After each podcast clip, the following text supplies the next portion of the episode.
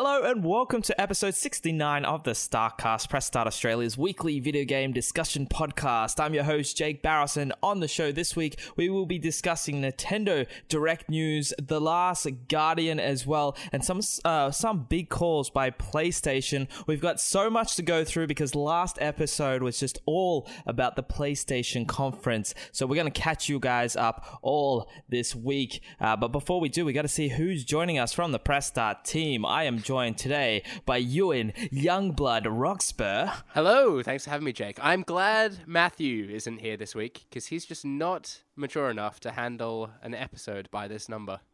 No, absolutely not. If you catch Uh, my thank you. Matthew, for not uh, being here. And we're also by, uh, joined by Stephen, the bearded one, Impson. I am bearded. Hey, Yeah, I love that's it. why I nicknamed you that. Stephen the bearded one. Yeah, we're, we're all be in a tavern prior to our Dungeons and Dragons quest. Except I wish I could grow a beard. keep trying. It'll Uh, yeah, I'm with you there, day. Jake. Alas, keep no need trying. for us. Maybe next birthday I'll instantly sprout one if I try hard enough. That's how it happens. If Ah, there's a will, cool. there's a way. Well, uh, s- talking about beards, how about we talk about what we've been playing in the last week, huh? That's a Um, solid segue. Hmm. Didn't didn't didn't didn't quite pan out there, Jake. Sorry. Uh, anyway, uh, Steve, do you want to uh, start with what you've been playing? Oh man, this week has basically been Overwatch because it's always Overwatch now. Um, but aside from game's so that, popular. it- it's so good. I love so it. good. Yeah. But um, yeah, I'm sure we've covered that so much. But so the main thing I've been playing that's not Overwatch is the just recently released Psycho Pass Mandatory Happiness on the Vita, or, or it's on PS4 is as that? well. Well, it is sort of a dystopian sci-fi anime-styled visual novel. Cool. Okay. Yeah. Um yeah, it's kind of taken me a bit for surprise. Like I've played a lot of visual novels like Danganronpa and stuff like that, but they have some actual sort of gameplay sections or trial sections that kind of break things up a little bit. This one is basically a visual novel in that you read and then you make a decision from a menu and then you read for another hour until the next decision happens. It's it's it's fun, but don't expect there to be much of a much of a game or more of So a it's like hyped up goosebumps. yeah, yeah. Choose your own sci-fi adventure, pretty much. That's cool. But yeah, no, it's pretty interesting so far. I won't go into too much story because I haven't finished it. and I don't want to spoil it for anyone who happens to want to play it. But like, it's um sort of set, as I mentioned, sort of in a sci-fi universe where there there's like an all-knowing computer system that basically judges people to determine what their job would be, to determine their likelihood of being a criminal, and things like that. And it sort of controls the yeah every element of society in that way. Um, and you're playing as a guy who was a criminal and is now sort of on the way to reforming, and you are able to basically you enforce people who are going to be criminals by shooting them with a gun that only allows you to shoot them if they're a criminal. And yeah, it's it's kind of interesting. It goes into some like really interesting, fairly heavy themed cases. Like there's stuff involving like child abuse and kidnapping and stuff. It's kind of way more intense than I thought it would be. Um, Yeah, But yeah, it's as as much of it. It's basically a book, but it's an interesting book so far. Yeah. Cool. It sounds very interesting. Not, Yeah. uh, I haven't played a game like that before, so yeah. Mm, ooh, I have to look up it. uh, look it up a little bit more. Um, Ewan, have you been getting that intense with your gaming? I know you got a list of things you've been Uh, playing. Yeah, I've not gotten that immersed into anything. I've just been like dabbling here and there. Um, I had a lot I wanted to talk about because it's been a while since we had a chance to talk about what we've been playing. Um, I've done a fairly lengthy sort of preview on Final Fantasy 15 sort of over the last couple of weeks. That if it's uh, now on the site, so if you want to go and check that out, uh, I would appreciate that a lot. Um, but yeah, I basically talked about how much I really liked Final Fantasy 15, despite all the sort of shade being thrown its way. I guess it's been dissed a bit. Whoa, whoa, whoa, but, uh, whoa, whoa. Wait, you like it? Yeah, I liked it. It was really good. You've been saying this whole time that you're like, oh, it doesn't look good, Well- Jake. Every time I've been like, oh, it looks good. You've been like, Yeah. you gotta be kidding me. Yeah, I wrote it off. Um, and look, it does it does have problems. I I want to stress that. But as like a relative sort of newcomer to the franchise, uh, I quite liked it. Like the story was was quite impressive. It sets it up well. Um, you know, it was let down by like voice acting. Uh, the open world felt a little empty, and the kind of car driving wasn't so great. But the combat felt really awesome. Um, it was all it's obviously all real time now. I think we spoke before. We have kind of a mutual disinterest in sort of time based combat or turn based combat. Sorry, um, but it's all real time. It's all very action intensive, but tactics are still there, as I believe they are so closely related to the Final Fantasy franchise. Um, so I actually had a lot of time, a lot of fun playing it. Um, and you can start seeing like how the systems. I play. I only played the first three hours, but like you can start seeing how like the systems take place and the progression's going to work. Um, and the sort of like relations between your party sort of develop. So I I left wanting to play more of it, which I think is kind of what you would want to say coming out of a preview. Um, but in addition to that, I was playing like tons of the Battlefront, sorry, the Battlefield One beta. I must have played like 15 hours of that all up, which I was pretty proud of. Um, and I've also been playing some Mega Man because we've established that I'm relatively young. I'm like, I don't have this extensive sort of gaming upbringing, and I missed a lot of the sort of classics. Um, so I'm, I am trying to like gradually go back and play some of these games. Uh, so I've been playing a bit of Mega Man 2. Uh, I got the uh, the collection um, in the recent sales, uh, and with the help of some guides and stuff, I've been like playing through them, uh, and I've really been really enjoying it. Um, Mega Man 2 especially is a lot, a lot of fun. So, yeah, that's a bit of a taste of what I've been playing. But Jake, what have you been playing? Uh, well, thanks to the team and a wonderful update with Rocket League, I've been uh, playing some Rocket League Rumble, uh, which is a fantastic addition to that game. Jumped on the other night with yourself, Ewan, Matt, and uh, Shannon, and we definitely had some hilarious fun. Uh, Shannon and I with our score streak of seven to two to Ewan and Matt. Uh, Ewan wasn't very impressed with that. Well, so let's be honest. It was it was videos out. largely Matt's fault. Like it, you know, Uh, he, he Matt was doing wasn't pretty well. I he think wasn't uh, really carrying his weight, to be honest. Let's uh, just just you know just putting it out there. let's just say your team wasn't really a team uh, with all the kind of banter throwing between your two.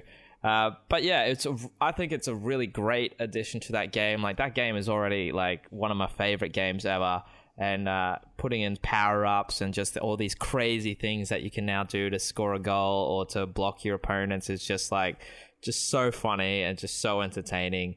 Um, so if you haven't had a chance to play that yet, I definitely recommend it.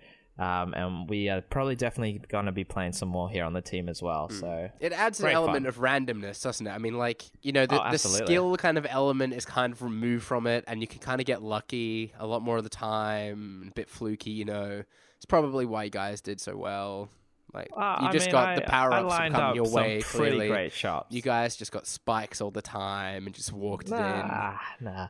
It is it is quite good though. Like the elements it brings, like like you said, it's like super randomized, but like it's like every time you go to shoot a goal and someone freezes the ball in mid midair, like every time you're like, oh god, like yep, yep. I it know what that bring feels some like. really good.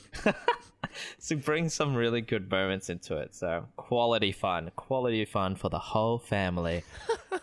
uh, but let's see what else is going to bring quality fun to the whole family with the games coming out this week. Nice. So what we Lovely. do have on, uh, well, today actually, today being Tuesday when we're recording, we've got uh, several games coming out. First being uh, ReCore for Xbox One and Windows 10, uh, highly anticipated from a few people. I do believe that our review is up of it already, uh, so go read that if you wish to.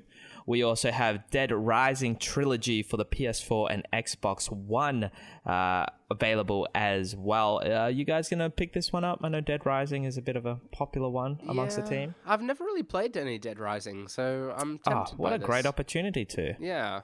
I think I might actually grab it. Like back when the first Dead Rising came out on like on 360, it was technically amazing, but I didn't really dig it. Sort of the fact that you would die and lose all your progress and have to basically start again kind of put me off. But I don't know. I think I I could appreciate that kind of game now, so I'm keen to give it a go.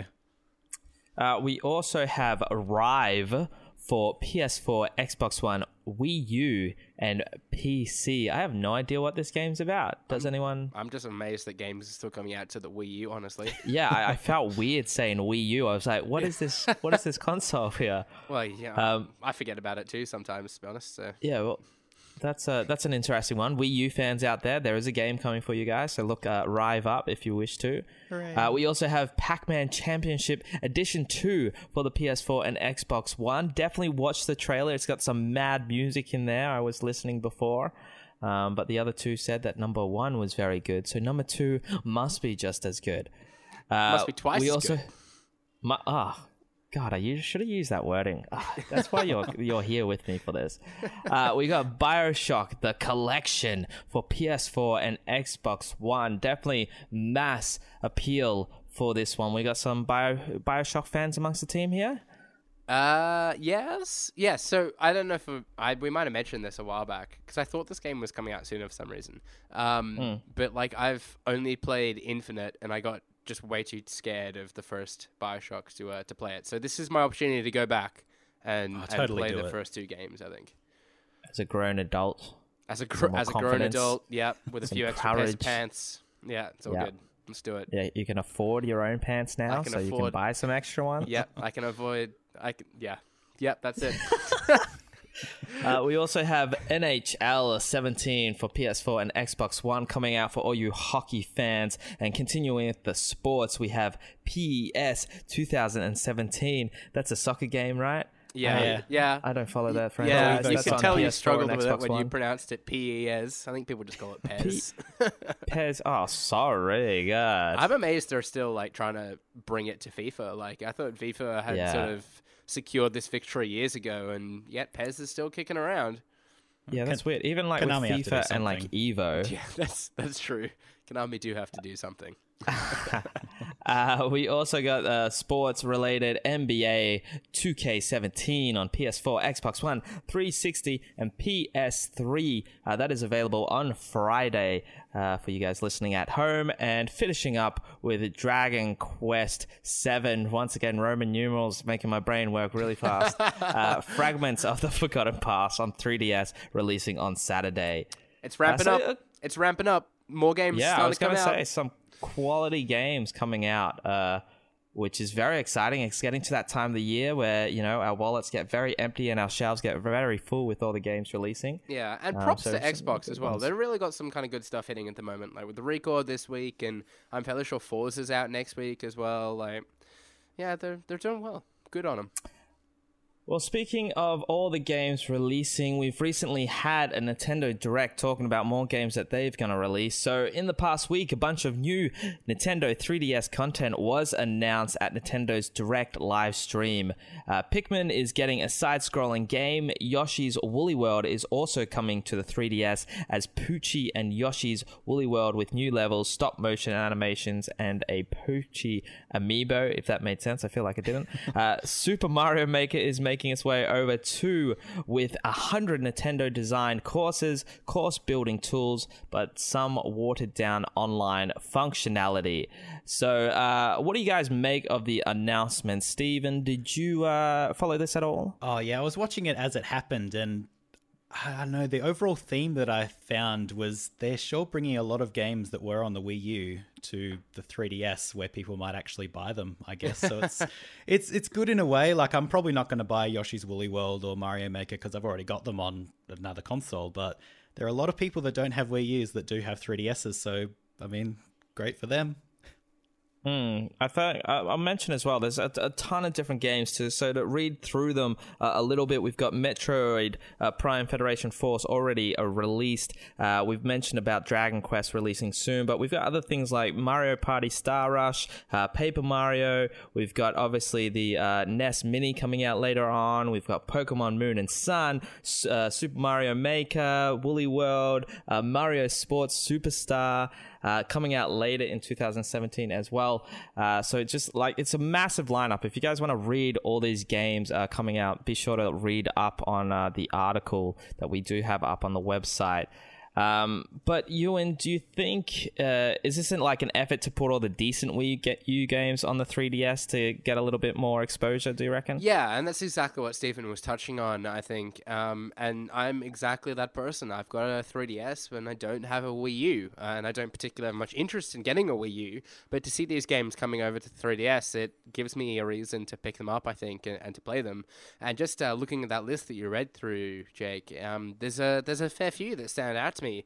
Um, obviously, Pokemon Moon and Sun, I'm Pokemon Go has created more of an interest in me uh, in Pokemon that I've had in a long time, and it's sort of made me understand the hooks of that game, of Pokemon games more so now. Uh, so I think Moon and Sun I'll probably pick up, and I'll get into that. Um, Super Mario Maker, I love the idea for that on Wii U. It wasn't enough to sell me on a Wii U, uh, but now that I can play that on a console I already own, sounds super exciting to me. Um, I also love the sort of side-scrolling uh, platforming games that Nintendo do. They more often than not hit. Uh, so Poochy and Yoshi's Woolly World, I'm interested in, and as well as the, the Pikmin side scroller that they announced too. Um, so yeah, like this has kind of crept up on me because I really have remained kind of distant from Nintendo over the past couple of years. Um, initially with the Nintendo DS, I was a big fan, uh, as I was with the Wii. Uh, but my sort of interest in in, in both, I guess, kind of really died down over the last couple of years. Um, but yeah, there's there are at least three or four games in this list I think that would have a lot of interest for me and would would see me picking up my 3DS again for the first time in in some time. Yeah, like uh, I'm kind of similar. Like I I don't have a Wii U, but I also don't have a 3DS. And when I saw this lineup, I was like, oh my god, I absolutely need to get one. Like I was already interested in getting one. Mm. Like, you know, obviously when things like way back when like Super Smash and everything came onto it, I was like, yes, I'm going to get one. Never did. Um, but this kind of, this lineup really does, I guess, ignite that enthusiasm once again. Uh, same as you, Ewan like with Pokemon Go, I'm really interested to get back into like the Pokemon game. So, you know, Pokemon Moon and Sun, I think does good work in terms of, like you know, doing something different, but also kind of having that nostalgia factor with like some of the old Pokemons in it as well. Um, but yeah, it's a really really cool lineup. I'm actually interested like with Mario's uh, Sports Superstars look pretty cool, mm. um, and even like just the Paper Mario games too uh, look quite good um, with the lineup that's here. So. I don't know whether or not I will kind of get one. Uh, still yet to see, but I'm definitely I'm definitely researching it a lot more than I had done uh, previously. Uh, but what do you guys think? Do you think that this kind of this lineup and this support for the 3DS will kind of carry Nintendo into the NX release?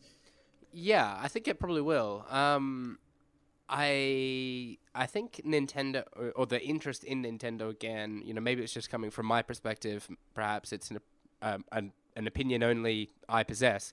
Uh, but they seem to be kind of gradually coming back into the limelight again. Uh, there certainly seems to be a lot more interest in them. Um, obviously, there's been a bit of dissatisfaction surrounding uh, PlayStation's messaging and their kind of course at the moment. Uh, and the Xbox One's not really gained that much traction. So I think, you know, people have a lot of curiosity in the NX and there are sort of optimistic that it is kind of going to really listen to gamers and give them what the, what they want. Um, so I think like seeing the 3DS supported so well and that anticipation for the NX is going to tide Nintendo over quite well. I think. Um, obviously, Pokemon Go I think has contributed to a lot of interest in Nintendo and their properties as well. So I think yeah, like interest is and hype, I suppose, is really sort of ramping up. Um, and if that translates in the short term to Nintendo 3DS sales, uh, I think that's a huge bonus for them. Um, but Stephen, like, what do you what do you make of that?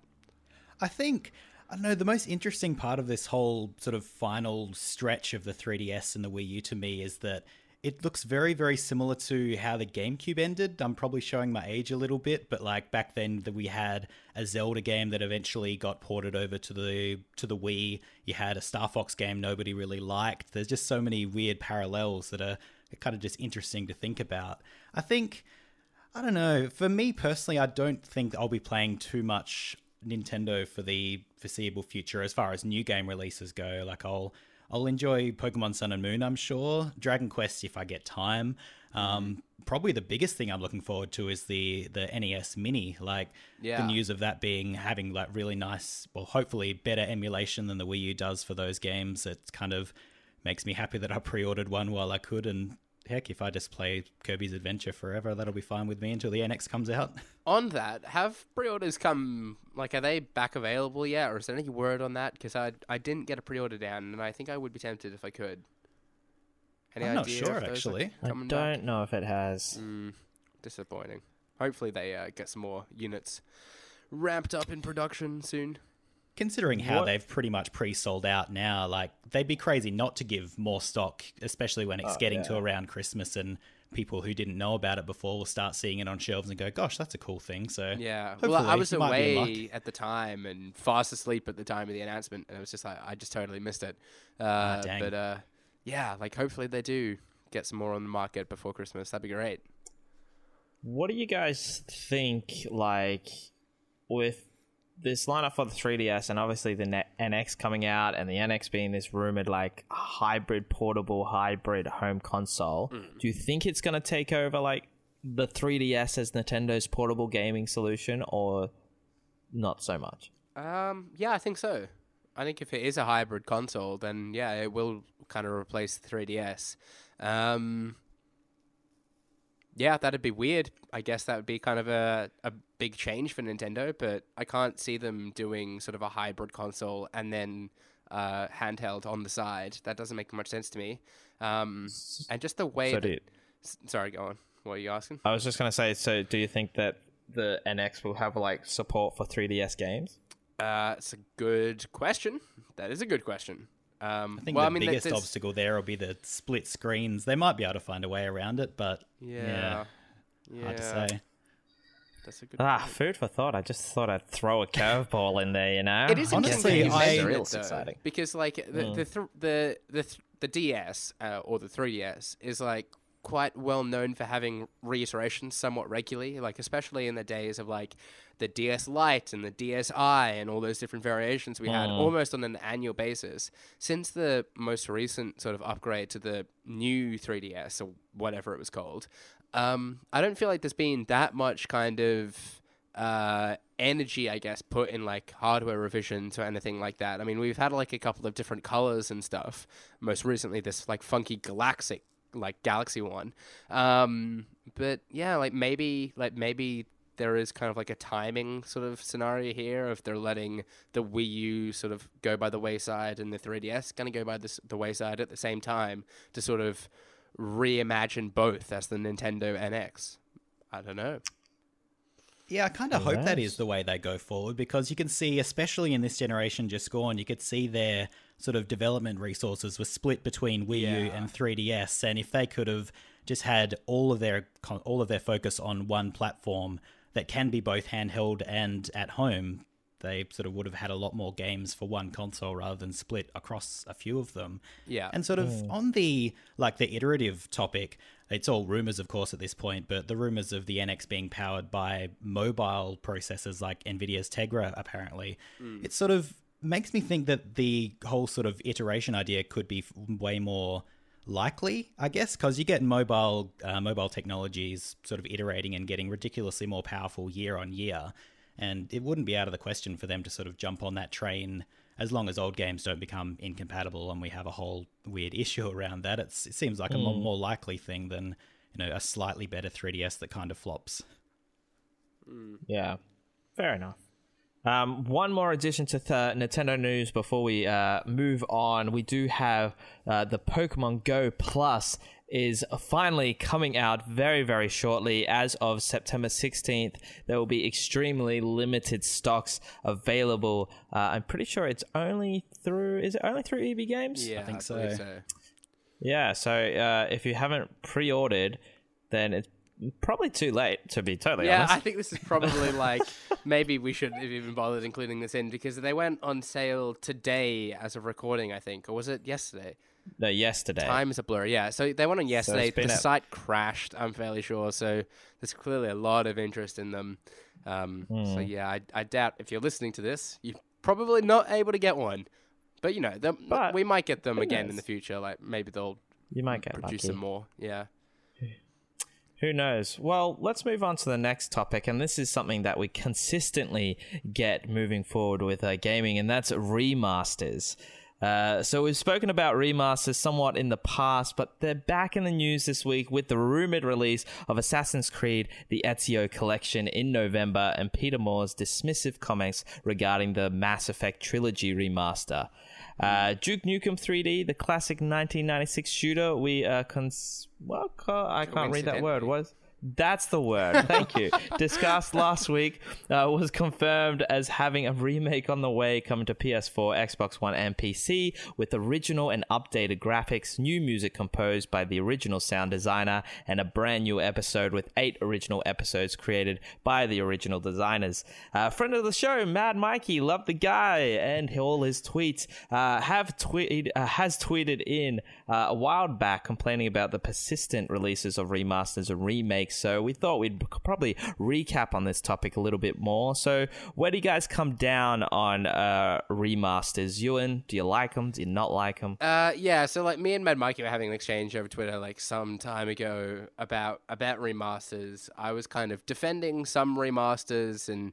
Uh, as was he to a degree, but then sort of critiquing the sort of remaster uh, sort of culture, I guess, as a whole. Um, mm-hmm. It certainly does seem to be in this generation that we've had this kind of abundance of remasters. Um, and I'm wondering if it is like starting to go a little over the line. But the, the problem is, like, as soon as we get a remaster or there's news of a remaster, there's like almost a 50-50 split of people that are excited for it and people that are oh yet another remaster. Why don't you kind of make an original game? And it's like well there's clearly that audience there because there are people excited for this. So i don't know if we should be taking it away from them. Um, you know like i the news pieces here that you've just just read out, um, the Assassin's Creed Ezio collection, you know, a remaster of Assassin's Creed 2 is is fine, but I don't know if we necessarily need the entire Ezio kind of saga, I guess. Um, Mass Effect, I think, would make a lot of sense just because those games were released over such a long period of time, uh, and people have kind of jumped into that franchise at, in varying states at different times. Uh, we've obviously got Andromeda just around the corner as well.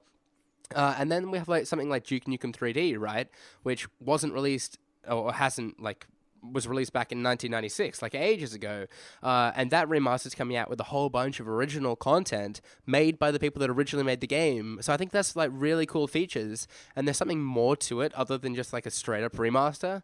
Um, mm. So I'm kind of like mixed on it because half of the remasters that are announced I have absolutely no interest in, but half of them I do. So I don't really know like if I can just blanket rule no remasters because I'd be missing out on half of the things I enjoy and stopping half of the people out there, half of the gamers out there from getting remasters of games they would enjoy. Um, so I mean, like it is tricky. Uh, maybe there would be, it would be nice to get new games. It, it almost kind of speaks to like what Hollywood are doing with remakes and whatever. Like they're just kind of tried and tested studio uh, like uh, franchises that they know are gonna make a quick buck. Um, so yeah. maybe it would be nice to see some more ambition, like some more kind of resources being dedicated towards new games and new IPs. Um, but yeah, like at the same time, like I see something like the Duke Nukem remaster uh, or the Mass Effect trilogy remaster, which I would also get a kick out of, and I'm like, well, I don't know if this is so bad. Like, I would still want to play these, um, and it's not like we're short of abundance and new games to play as well. So, yeah, I'm. I really don't know. I'm kind of on the fence about this one, to be honest.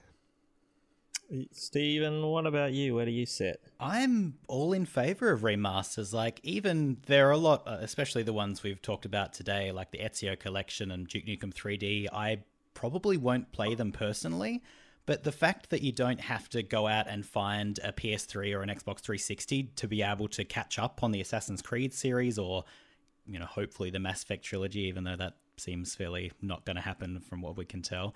Um, but yeah, I just I just really like the idea of making games accessible to the current audience. Like the, I think um, Ewan you were talking about uh, the Mega Man Legacy Collection. Yeah. That's obviously it's a remaster a, little bit further off than last generation, but mm. just the idea of being able to play games without having to find an old console, especially if it's even older than like 360 or PS3. Like I've been wanting to play the Silent Hill games, and I had to find uh, PS2 and find copies of the uh, Silent Hill 2, 3, and 4 to be able to play them. Let's just ignore the remake that came out, which was a bit trash. but um, yeah, like if if we can just get games that are playable on current consoles, backwards compatibility might be even better and save a lot mm. of effort. But at the same time, like I don't think any of these remasters are taking much, if any, like development time away from actual new games. Like we can have remasters that sort of funnel back into the development of a new game or like with Assassin's Creed, I'm sure that they didn't just take the Assassin's Creed team off and say you're remastering the same games again, then you start on Assassin's Creed whatever next one. Like this will just be a side team remastering games that are already existing while I guess the main team are taking another year extra to get the oh sorry to get the new Assassin's Creed game looking nice and being good. I, yeah, I'm all about it. I don't have any problem with remasters. Yeah, and, and that kind of introduces something else to it as well. It's like it's giving kind of other studios some work. It's giving people like game dev- developers some some job, kind of remastering and porting games. Um, and I think like we are still seeing that new IPs can come out and show some interest. Like No Man's Sky obviously had a whole amount of interest attached to it. Uh, Horizon Zero Dawn again has a lot of a lot of hype surrounding it. Uh, and there's new IPs, so I think we're increasingly seeing that kind of new games can draw as much attention. Um, but at the same time, yeah, we have these remasters that are also doing well and are of interest to a lot of a lot of gamers. Um, maybe though, like we need a rule that's like if the game is more than five years old, it's okay to remaster it. But if it's something hmm. that can be accessed more readily, like as simple as like through backwards compatibility, like uh, the Xbox One's now doing, or just getting your hands on a PS3 and, and inserting your Blu-ray on that, maybe that's okay, and those games should be off limits. Um, yeah, I don't know. Like Jake, where do you come down on remasters? I'm kind of like in between. Like I I, I kind of agree with, with you, uh, Ewan, when, you know, you kind of like some of them, like the Ezio collection for me, I just feel like that's that's too soon to be doing a remaster of that, even though that it has been some years uh, since, uh, you know, the first Ezio kind of uh, uh introduction game. But like for me, that just still feels too new for that to kind of uh, be there. Um, and I was thinking about that before. It's funny that you mentioned like you know make a year uh, rule or something like that, and you know I I think there kind of needs to be like what like I understand what you're saying, Stephen. With you know it kind of allows you know people that you know wanted to play them and you know you don't want to kind of go hunting for an old console to play you know these games and everything but i think too like it needs to be like for a remaster i think it needs to be you know this great classic game or just this great game that had like really awesome gameplay, a really awesome storyline that we haven't uh, been able to play for years and years and years, and now we've brought it into the next generation of uh, gaming. Like for me, like the Ezio collection, that was still like majority apart on like the the PS3 and the Xbox 360, and like that was just last generation. Like for me, I think that might be just too soon. Like you know what I mean? Like maybe maybe if it was like one of the first release games, I can't really exactly remember when you know Assassin's Creed exactly came out with the PS3 and 360. But yeah, I don't know. I for me, I just think about remaster as being these like awesome old classic games, or just these like really, uh, you know, industry shaking games that were released that you know would be crazy not to want to play again. Um, which some are, but also some aren't. So uh, like it's a it's a really like gray area. I think mm. like you can't you can't be like no I hate remasters, but then in your catalog you've got three remastered hmm. games because oh well I really actually like these ones. Um, mm. I can know, certainly see where Mad Mikey is coming from though. Um, but I think oh absolutely I think that there definitely is something to like the authenticity of going back to the original console that a game was released on and playing it on that system. Um, I'm sort of repeating myself here, but there was something kind of like so thinking back on it now, there's something so nostalgic about you know going to my gateway PC and firing up Windows 97 and switching it over to MS DOS mode so I could play Duke Nukem 3D, and it's like you know, there's something just kind of real, sort of tangible and sort of ephemeral, I guess, about that sort of experience. Um, and that's something yeah. you're not going to get by firing open Steam and booting up the remastered Duke Nukem 3D. Um, so yeah, but I think it it comes from what like Steven was saying that like that's just so much of an effort. And then what if you don't have that stuff anymore? You have to go hunting to find like that platform that it originally came on, not to mention the game itself. Yeah, that that's true. But you know, that's why I think like uh, we talked about Nintendo's Entertainment System Mini. Why I think something like that is so special because it's kind of replicating yeah. not just the games, but the entire experience that surrounded it um, hmm. whilst also obviously adding kind of a more modern touch. Um, but you know, the the fact that that machine can even boot up in like a four three aspect ratio, uh, like your old sort of CRT television, I I think it's just really really really cool.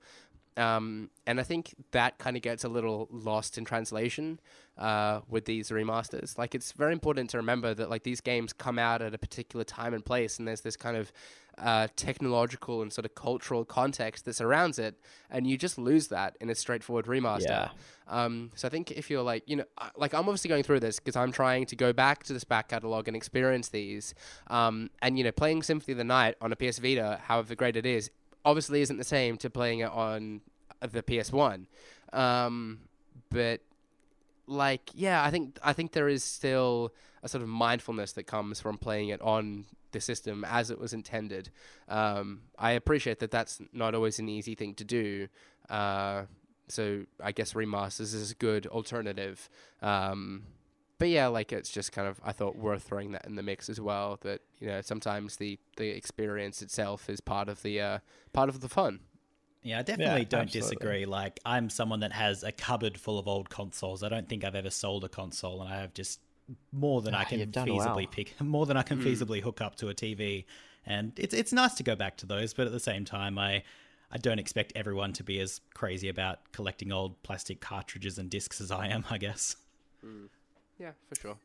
Yeah. Uh, Stephen, do you also think that we might be a little bit too far into the current generation of consoles to be still releasing so many remasters and re-releases and remakes and all that kind of jazz? No, I think sort of like with the Bioshock that came out recently, that's I guess there are people that missed out on the earlier games, and Assassin's Creed, it's sort of strikes me as they're sort of putting it out to to make sure people don't forget what Assassin's Creed is by the time the next one comes out in November 2017. I'm sure it'll happen. Um, I don't know. I think we've got enough games that aren't remasters coming out at this point that it doesn't bother me that we're still getting them because I guess early in the generation there were a so there was a sort of point where there were almost it seemed like more remasters than original games, but now it's kind of a an even split. That's yeah, it doesn't really bother me. Ewan, yeah. What about you? Yeah, no, I'm I'm kind of in agreement there. Like, I don't think there's a necessarily a wrong or a right time to release a remaster or, or a remake. I think it certainly makes sense in the sort of early or like earlier into the cycle because you know it allows developers to sort of test out the hardware and gain some familiarity with it um, without like, without producing an entirely new game on that system. Um, but yeah, like I think it's really kind of kind of uh, on a individual sort of basis. Uh, you know, like you said that the Assassin's Creed kind of remakes my uh, sorry, remasters. I get all this terminology confused. Um, might be a little too soon because it's only just kind of like one generation's gap. Um, I certainly hope they don't start remastering any like PS4 or Xbox One titles. Um, but uh, but yeah, like I don't, I don't think there's necessarily like a wrong or a right time. I think the number of, of, remasters, although it seems like there's still a fair amount, I think the overall number of them has kind of reduced a little bit. Uh, it wasn't quite like it was in that first year with these consoles. Um, but uh, yeah, I don't think it's gone too far. I think it's it's all right. But uh, you know, like moderation. It's like anything, right? I think I think it's okay. Yeah. Cool. well, moving on to the next topic, and something that uh, people might find uh, that these developers have gone too far on is the topic of early access ethics. So, developers of the hit Steam uh, early access game Ark Survival e- Evolve, Studio Wildcard have faced significant uh, fan backlash in the week as they released paid DLC content whilst the game still remains part of the early access program. Many complaints have been issued in the reviews section of the game's Steam page, criticizing Studio Wildcard for prioritizing a quick buck over the uh, completion of the game. Uh, just to read out some of these uh, complaints. We've got one saying uh, sta- uh, started off as a shining example of how to do early access, ended up a complete disaster after the developer went off on adventures of making survival of the fittest console versions and paid expansion while still in early access. Uh, we also had another one saying they must have given up on developing this game. They used to do free content releases and updates under the tag of finishing the game. They instead opted for optional DLC and as of now, 20 $20 uh, paid DLC as well. So, is it ethical, guys, to release DLC for a technically unfinished game? Ewan, what do you think? Oh, I'm ready to get fired up on this one, Jake. This is oh, yeah. This is totally uncalled for. This is way out of line, and yeah, and it frankly is totally unethical. Um, so I think I think they have been lucky to get away with this for so long because console iterations is one thing, but to then yeah release like free to play DLC on the platform that it claims to still be in early access for is a major problem. But you know this mm. isn't this isn't something that is just a sort of one off example. This is endemic across the entirety of early access. Um, I've spoken before about DayZ. I'm a big fan on that, but uh, like just the sort of release surrounding that game is ridiculous. Like they use early access as this kind of excuse to like just continually be developing a game almost as a platform.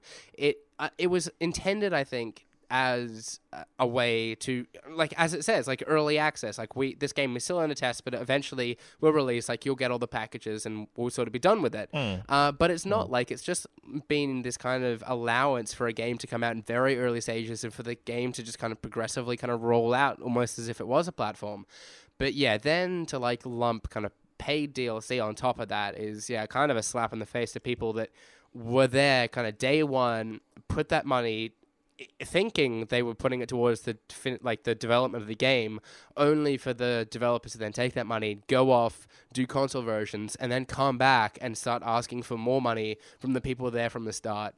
Uh, so yeah like i think this is totally way out of line. Um, uh, and it it just it just makes me really worry about early access as a thing because I think like it had good intentions. It came from a good place, um, but it's just been totally abused. Uh, not by everyone, but by a few like particular examples, uh, of which there are numerous examples now, sadly.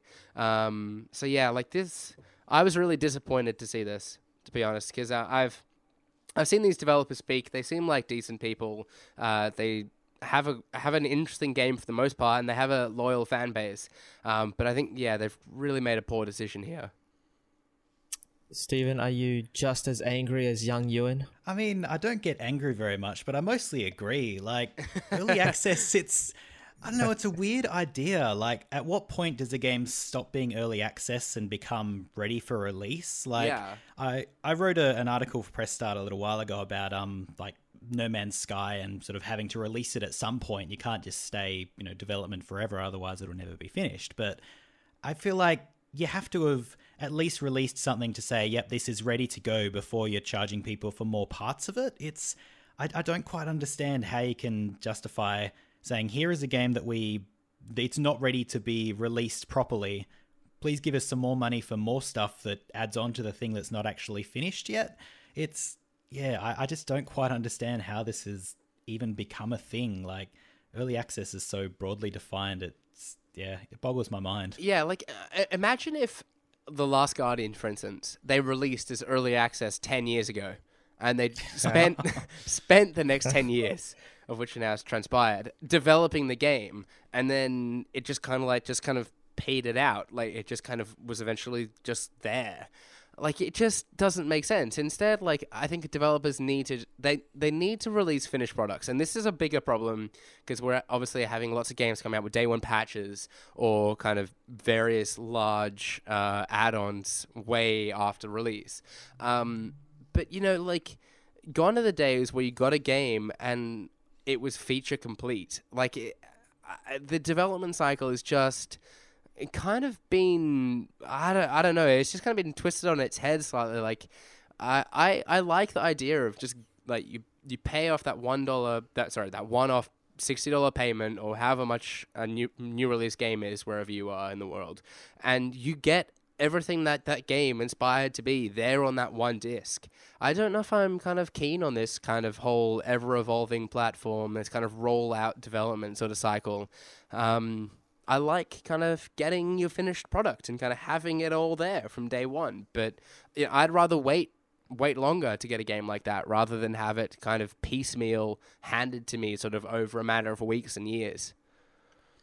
I think But like it's- um oh sorry, go on. No, I was just gonna say, like, I I agree with you, and like, I do miss like just being able to put a disc in and bam, play everything that we needed on it is on that disc.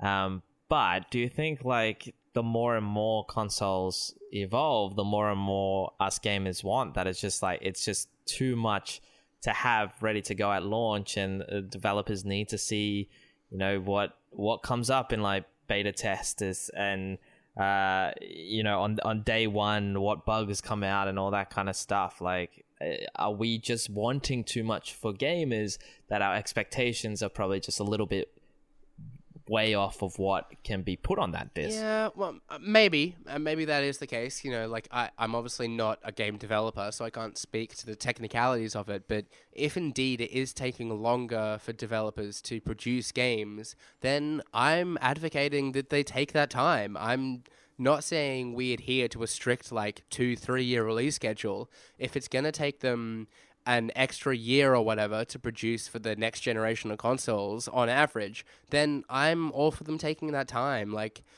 I, I'm kind of getting to the point where I'm sick of kind of like half baked products coming out. Um, especially when they don't advertise to be like, if they advertise that, okay, this is a platform like, you know, Rocket League, I think, has come out and that was a relatively feature complete game, but then they've just kind of like continued building it over time. Yeah, they always said they were going to do that, they always said it was going to be free. Uh, so I don't really have any qualms with that.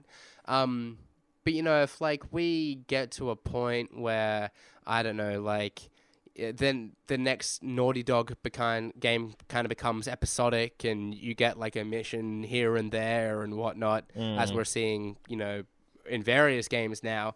I I think that's just gonna kind of frustrate me. Like, it's like Yeah. um.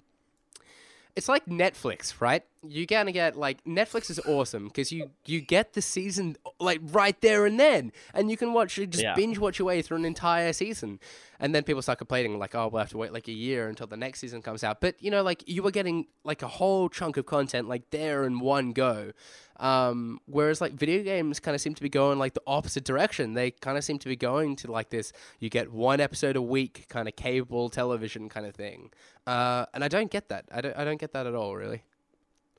What were you gonna say, Stephen? Um, yeah, I'm glad actually that you brought up um, Rocket League because I think the fact that they released a game and said, "Here it is, it's done," but we're gonna add more free and you know occasional paid stuff to it as we go.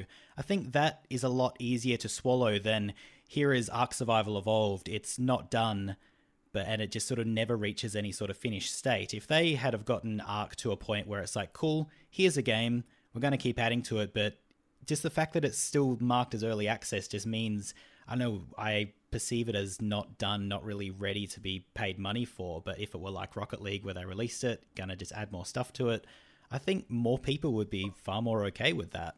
Yeah, and let's remember Well- Rocket League launched as like a PlayStation Plus free game. I've Yeah. I've never put a cent into Rocket League, which actually I'm rather ashamed of because I've played so many hours in that game. I really ought to Yeah. toss the developers some, some money by this point. Um, but like, even if you did pay, I, I did actually, do- I did buy it on PC eventually. Even if you did buy it, like it was only twenty bucks, and it was feature complete from the get go. Like there was enough game there, uh, but they've just kind of built on it beautifully, as they always said they were going to. So I, I think messaging is important as well. I want to, I want to add that on top of what I was saying prior. Yeah, totally. Well, do you guys think that maybe, you know, is this a case that uh, like early access means something different these days, or do you think that this like the Ark survival kind of scenario is just it they've they've blown it out, like they're just have done something that they shouldn't have done, and early access still means early access before the game's finished. Um, I think there's enough examples now that we're a little wiser. We know when something is saying early access, we sort of treat it with a level of skepticism now. Skepticism. Skepticism now. Uh. Making up words. um, but uh, yeah, we, we kind of treat early, the sort of term early access with, yeah, a bit of skepticism now. Um, but yeah, like its meaning, I guess its meaning in the eyes of the consumer has changed. Uh, its literal meaning isn't, I don't think, how it's kind of interpreted anymore.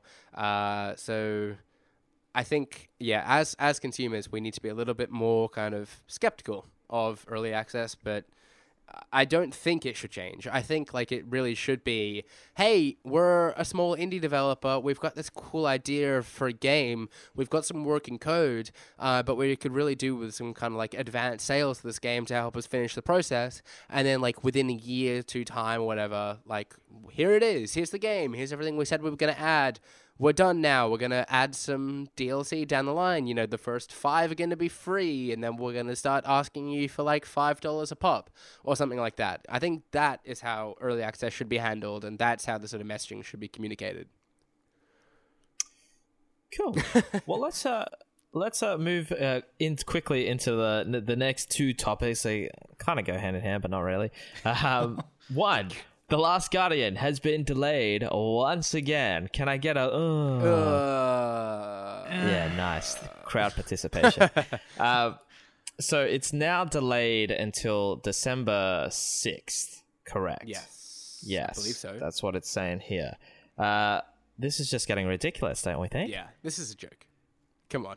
Um, it does. It does say in the statement here that you know, uh, you know that they've encountered more bugs than anticipated in the final stages. But you're kind of like, well, you've had uh, you've had like ten years to figure those bugs out. Yeah. What have you been doing? Yeah, and also, ah, we're anticipating some bugs, but they're actually turned out to be more than we thought. Like, wh- wh- what are they?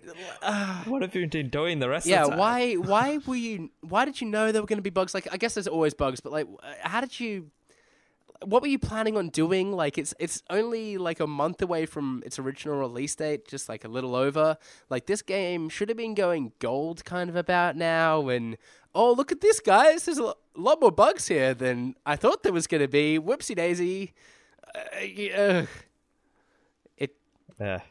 sort this out, guys. Come on, it's time. It's time. It's just it's it's gonna release and just it's gonna flop. Yeah, yeah, yeah. I think I have sort of two points of view on it. Like, firstly, you have stuff that if they released it before it was really done, then we could have a whole other No Man's Sky debacle controversy about releasing unfinished games. And I guess they want to, they yeah, the last thing they want is to be in that sort of crossfire, like um yeah, like Hello Games were. But the only other part for me is that I still haven't played Shadow of the Colossus yet, so I'm not really too bothered. I'm sure I'll sure I'll play it when it comes out, but eh, I've waited this long. It's not really gonna bother me for another month or so. Yeah, and I know I was just saying like take the time, guys. Like if it's gonna take you longer to develop a game, do it. Just like release a final product.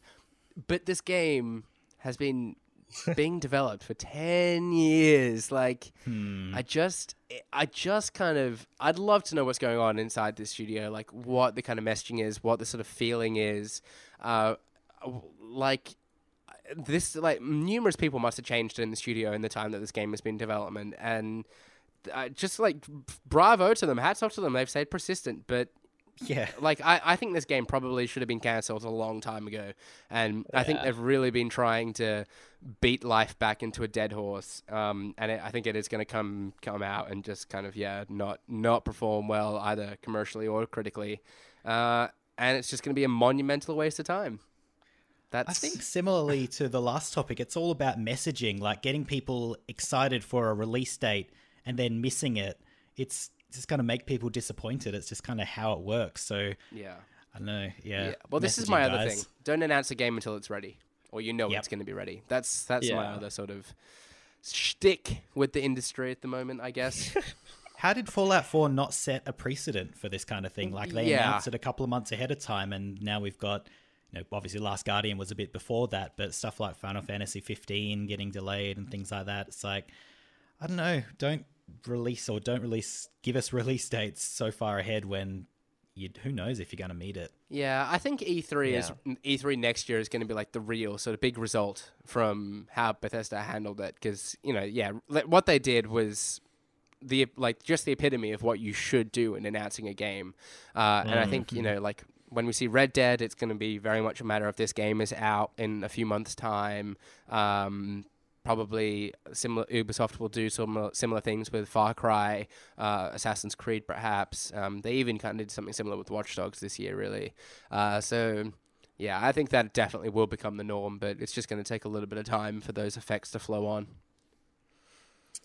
And to uh, briefly mention some more sad news, uh, Fallout 4 and Skyrim mods are not coming to PS4. Are you guys uh, a little bit sad about that Uh, at all? Are you mod people? Well, I mean, like I was gonna play on PC anyhow, probably, so it's not a huge loss for me. But yeah, I've just kind of like decided that Bethesda just kind of hate PlayStation. I don't particularly know why. I don't know what PlayStation ever did to them, but you know, Skyrim didn't work in the first place, and mods they said were gonna come, and now they're they're not coming. Don't know. I don't, don't know I'm who kind of pissed them It- off. I think the worst part is that like it would be okay if neither console supported them, but now that you have Xbox supporting them, unless there's a massive performance difference between the two of them, there is like a reason not to buy it on PS4 and to get it on Xbox One. It seems Yeah. weird that they would just give Xbox the win in that sort of category. Yeah, hmm. and if you're picking favorites, Xbox, really? Like, guys, come on. Your Well, what fanboy kind of man are you, Ewan? You're not an Xbox man. What are you? Oh, I thought we established that I'm a Sony guy. Have we Ah, not? No, enough. I own an Xbox. Like I, I, I love. I'm a big Halo obsessed fan. I, I've grown up with PlayStation. Uh, but that was I was just being a bit of a joker. Nothing, nothing against Xbox guys. It's all good here. Well, I mean, you said you're a bit of a, a Sony fan, and you did mention your uh, PC before that you were going to play Skyrim or Fallout or whatever it was going, yeah. on. Oh, Oh yeah, you like Yeah. this? You like this? The last topic. Here it comes, guys. Uh, so Sony thinks that PS4's main competition is the PC. What? So Andrew House, he says, I saw some data that really influenced me. It suggested that there's a dip mid-console lifecycle where the players who want the very best graphical experience will start to migrate to PC because that's obviously where it's uh, to be had. Sony boss Andrew House said, "We wanted to keep those people within our ecosystem by giving them the very best and very highest performance quality. So the net uh, result of those thoughts was the PlayStation 4 Pro, and by and large, a graphical approach to game improvement." What do you think of that, Ewan? Huh? Uh, Is he wrong? So- Is he right? how's he? I love you, PlayStation, I love you, but guys, you got this so wrong. Like, if you think your PlayStation Pro is gonna compete with like the GTX 1000 series and NVIDIA graphics cards, you are horribly mistaken. Like, uh, we said this last week that if graphics are all you care about for whatever reason, you should be playing games on PC. Like, stop. Stop complaining about the lack of power on consoles. Consoles do their own thing. Like consoles, you put the game in, you know it's gonna work, you know you're gonna get like a comfortable experience, uh, and it's just gonna be really sort of smooth and just easy to use. Like that's that's why you go console. It's just the convenience. It's the multiplayer. That's what it's there. If you want a graphical powerhouse, why are you not playing on PC? Like this, like th- this PS4 Pro isn't going to cut it. It's not going to come close really to like a, a, a decent sort of PC rig. So yeah, how Andrew House is mistaken here. I, I feel. Stephen? I'm gonna be PC, controversial, PS4. man. Um, I I kind of see where he's coming from. Like he his description of people moving across to the PC is exactly what I did towards the end of the last console generation. Like games were so much worse on the 360 and PS3 that I don't know, like you try and play Skyrim or Fallout, and they were just felt kind of crummy compared to the PC versions. And for that reason, I moved over to PC. But I guess at the moment, I don't have a gaming capable computer anymore just because I couldn't be bothered dealing with PC things. I don't want to go into the detail, but there was a lot of stuff that kept going wrong. Um, but I, I like being able to, as Ewan said, just put a game in, download a patch for half an hour, whatever, and and then and then eventually play it. Um, but like if the PS4 Pro is good enough to stop games being really worse experiences on console, it could be enough to stave off that desire to go and build a PC. And I'm not sure that it's competing with the GTX 1080s of the world, which cost more than the PS4 Pro by themselves, let alone the PC to go around it. I think it's just got to be enough to keep people on the PS4, or I guess it'll probably be similar when the Xbox Scorpio comes out, a similar sort of idea, enough to keep you from thinking, nah, I'll just throw my consoles off to the side, build a $1,500 computer, and that's where I will play games from that point forward. It just has to be good enough to, to keep me on PlayStation, and hopefully that's what it'll be. I, I don't really want to build a computer again, they're annoying. yeah, I mean, you make a good point. Like, maybe. I guess my sort of my thinking was that like it there's too big a gap between like a P or there is a gap between a PS4 Pro and a PC. Oh, totally. But, yeah. but maybe that gap isn't really that big enough to justify spending another thousand dollars on uh, like that would you sort of be the price I guess you need to pay for a PC over a PS4 Pro. Uh, mm. So yeah, like maybe it does just kind of close the gap enough that it satisfies console players and and doesn't sort of tempt them over to to PC. Um, but yeah, like you know, their their conference last week was just so focused on the technical aspects of it. And I'm like, if you're really so hung up on these technical aspects, I don't think console is the right space for you. Like, I mm. I own an abundance of consoles. Sorry, that's a bit. I, I like like I I own consoles and I always have. And even when I got a PC, I I still got like a PS4 and I still got an Xbox One because a, you've got the exclusive games on there, and B, there's something to be said about just kind of like sitting on a couch in front of your TV, in your living room, or next to your friends or whatever, and just playing a game there. Like, it's not always a comfortable, sort of convenient experience for me to hunch over a desk and play a game on PC. Um, for certain things, that's fine, but other games, like sort of open world kind of games, big long RPGs, I like playing those from the comfort of my couch, so I'll get those for a console. Um, so I like I think like it should be those kind of reasons that you choose to play a game on console rather than a PC. Like if it's purely technical, mm. if that's your interest, then yeah, like I think why are you not playing on a PC would be my question. Yeah, I totally agree. Like if you if you want the best of the best, you're not going to get it in a five hundred dollar box. As no matter how much you want it, it's just not yeah. going to happen. You have to have to pay for it. You have to deal with Windows, deal with drivers. It's all it, it's not that bad. I make it out to be a horrible thing. It's it's not too bad. It's way better now than it has been in the past. You've got Steam Big Picture, even if you want to still have most of the console experience with a little bit of annoying niggly stuff, it's still still you can have sort of your console games looking nice, looking nicer on a PC hooked up to a TV with a I don't know an Xbox One controller or whatever you choose. So yeah, I, t- I totally agree. If you want the best of the best, don't buy a console. But if you don't want to bother with computers, then consoles are there for you. Yeah. But if you want the comfort of a console experience with a little bit more power, then hey, the PS4 Pro is for you. Hopefully. I think I think the best way for us to really uh, you know come up with the best advice for people around this topic is for Sony to send us a PS4 Pro uh, so we could actually uh, put it to the test. Hey, Sony. Yes, please. Guys. Yep, that would be. Do you nice. reckon they watched Chappie um, and like saw them stacking up all the PS4 Pros to like hack into the the robot and went, "Hey, hey, these guys are onto something. We should just start stacking PlayStations to make more powerful PlayStations."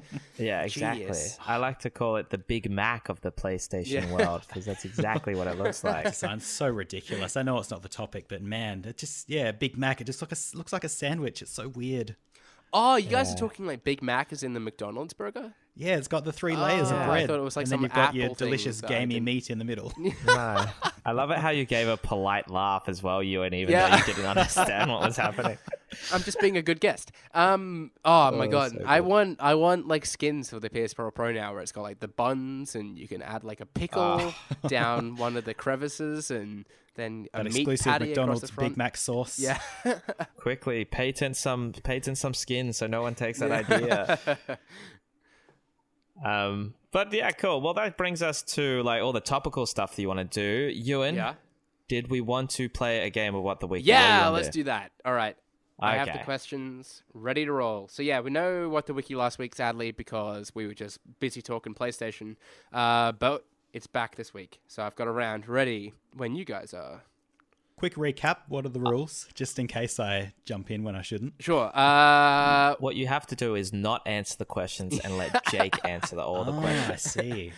Yeah, so I am going to read uh, Wikipedia synopsis for certain games, keeping their games, their titles of the game anonymous, uh, and it's your job to try and guess what the game is. Uh, when you feel like you know the answer, say your name or make some sort of loud exclamation, and I will give you an opportunity to guess.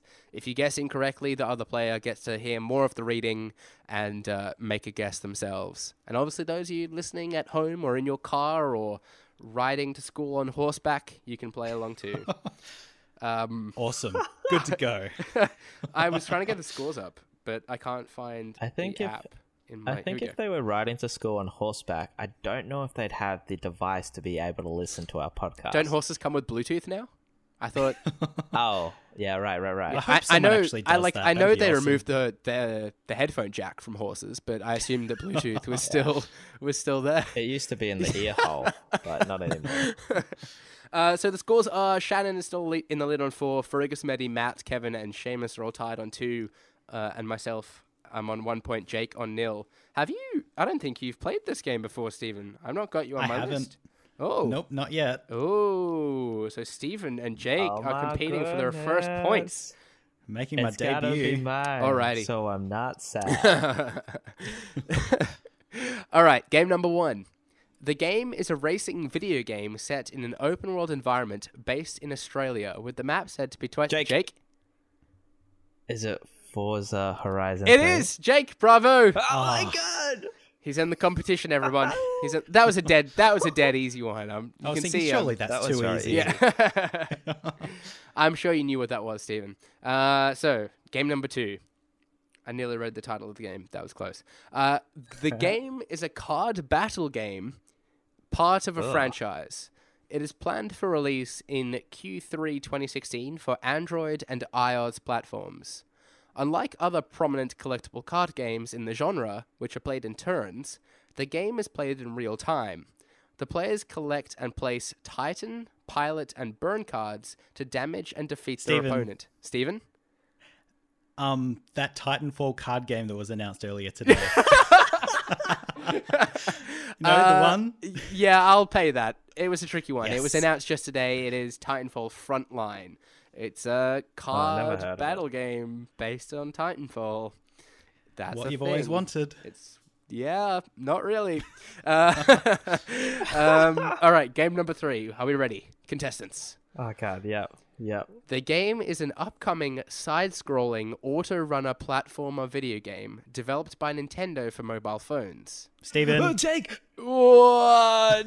I don't know who that was. Oh, It was definitely. I feel me. like it was Jake, but he went before saying his name. I said, So- "Oh, Jake." uh, okay, Jake, what's the game?